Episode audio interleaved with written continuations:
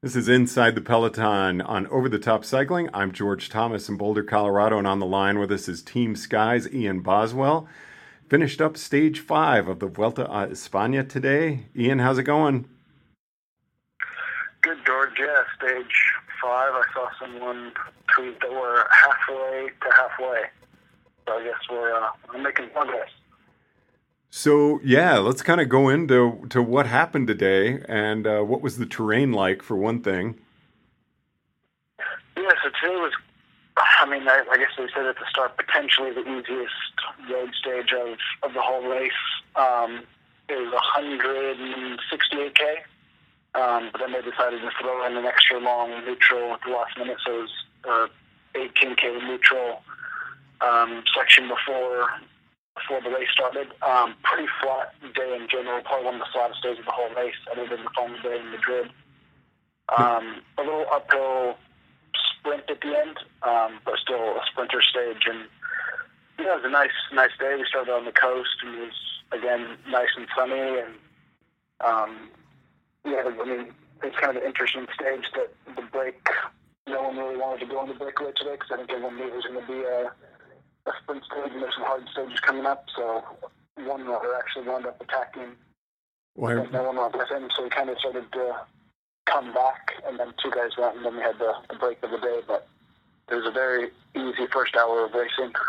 Okay, so it was. I know yesterday you were kind of like, I don't want to jinx it, but it's supposed to be the easiest day of the tour. Yeah. So, Yeah, what, so relatively, relatively easy day in general. And what are your tactics like, and how are they different from uh, a day with a lot of climbs? I mean, obviously they are, but uh, you want to get everyone in position for the sprint. Let's really go over what that's like. Yeah, um, and I think even on on a team like like ours on Sky, you know, especially having someone like Froome here, we still, despite not having a, a sprinter, I mean, we rode second team, you know, most of the day. So there's still, you know, I say it's easier, but there's still a lot of work to be done, especially you know for myself on a day like today.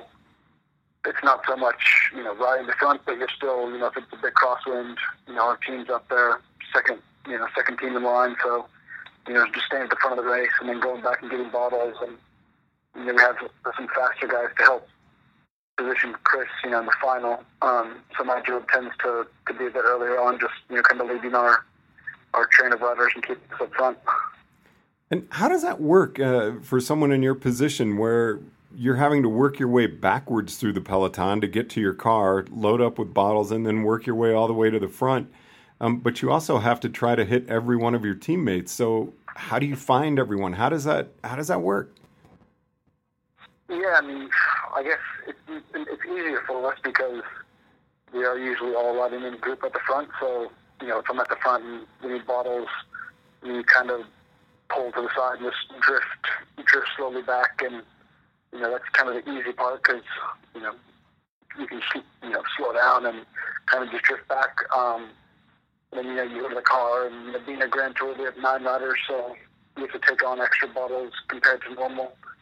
Um, you know, so you usually grab 10 to, 10 to 12 bottles, you know, 'cause some people might need two.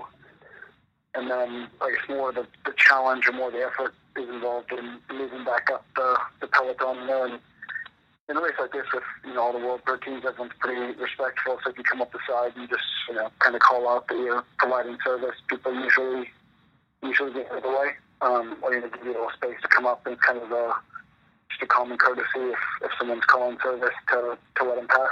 So they are pretty Um, good about so it. Okay. Yeah, I'd say it's, you know, especially in the middle of the race when it's pretty relaxed, it's relatively easy. You know, today I went back to get bottles later on, maybe inside the last 30K, and it was definitely more challenging to get back up because it's also, the race is faster at that point, so it's more strung out as well.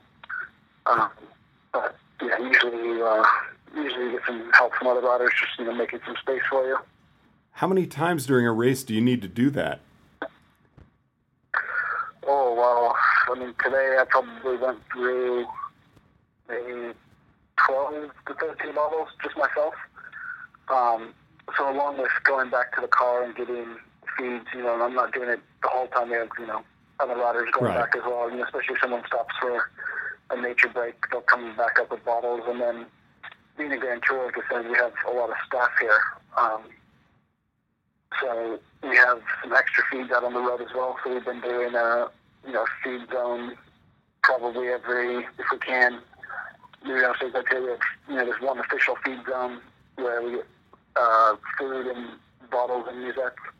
And then we had two extra feed zones with uh, two staff members with musette bags with four bottles each. So they give us, you know, four musettes with four bottles to, you know, to make sure everyone has bottles. Um, but on a day that, you know, just being Vuelta and hot, you know, we are going through a lot of water, so it's important to, to always have, you know, a bottle, bottle and a half of fluid on your bike. And what have the temperatures been like? Um, so today we got up into uh, you know, higher temperatures because we're inland, so the humidity is lower, um, but around 35 degrees Celsius. I'm not sure what that equates to in, in Fahrenheit because that's just what they tell us. And I know that 35 is pretty hot, and you know the radiant heat out on the road definitely heats things up. So I'm curious. Um, people like different foods. People like different mixes in their bottles. How do you determine what food goes to whom, and how do you determine what bottle goes to which rider? Yeah, so in the feed zone, for example, in the, in the designated feed zone, um, all the musettes are the same. So there'll be one bottle of water, one bottle of a uh, kind of a carbohydrate electrolyte drink, and then in there as well is a large assortment of, of food. I don't think anyone really takes all the food that's in the bag. Um, you know, so maybe rice cakes, little paninis, you know, gels, uh, energy bars, sometimes a little can of Coke. Um, just kind of a mixed, mixed bag, and you know, it's nice that you know it doesn't get to waste because there's usually fans who you know wait after the feed zone to collect all the all the goodies that are thrown off to the side of the road. Oh, of course. Um, and then in the race, yeah, yeah, it's nice that you know people are usually a lot of kids out there running around. Um, but then during the race, you know, most people just drink, you know, they give us an even amount of mix and and water, and then um, a few people have special special drinks, um, and usually just write their name at the top of the the bottle, and if you just can remember where you throw it in your jersey when you're moving up, usually easy to hand off to the designated rider. But it's really pretty rare that people have special drinks on our team because we're, we're sponsored and you know the nutrition products that we have are you know proven to be you know the best for for our riders. Um, so we tend to keep it pretty simple. Which drink do you use?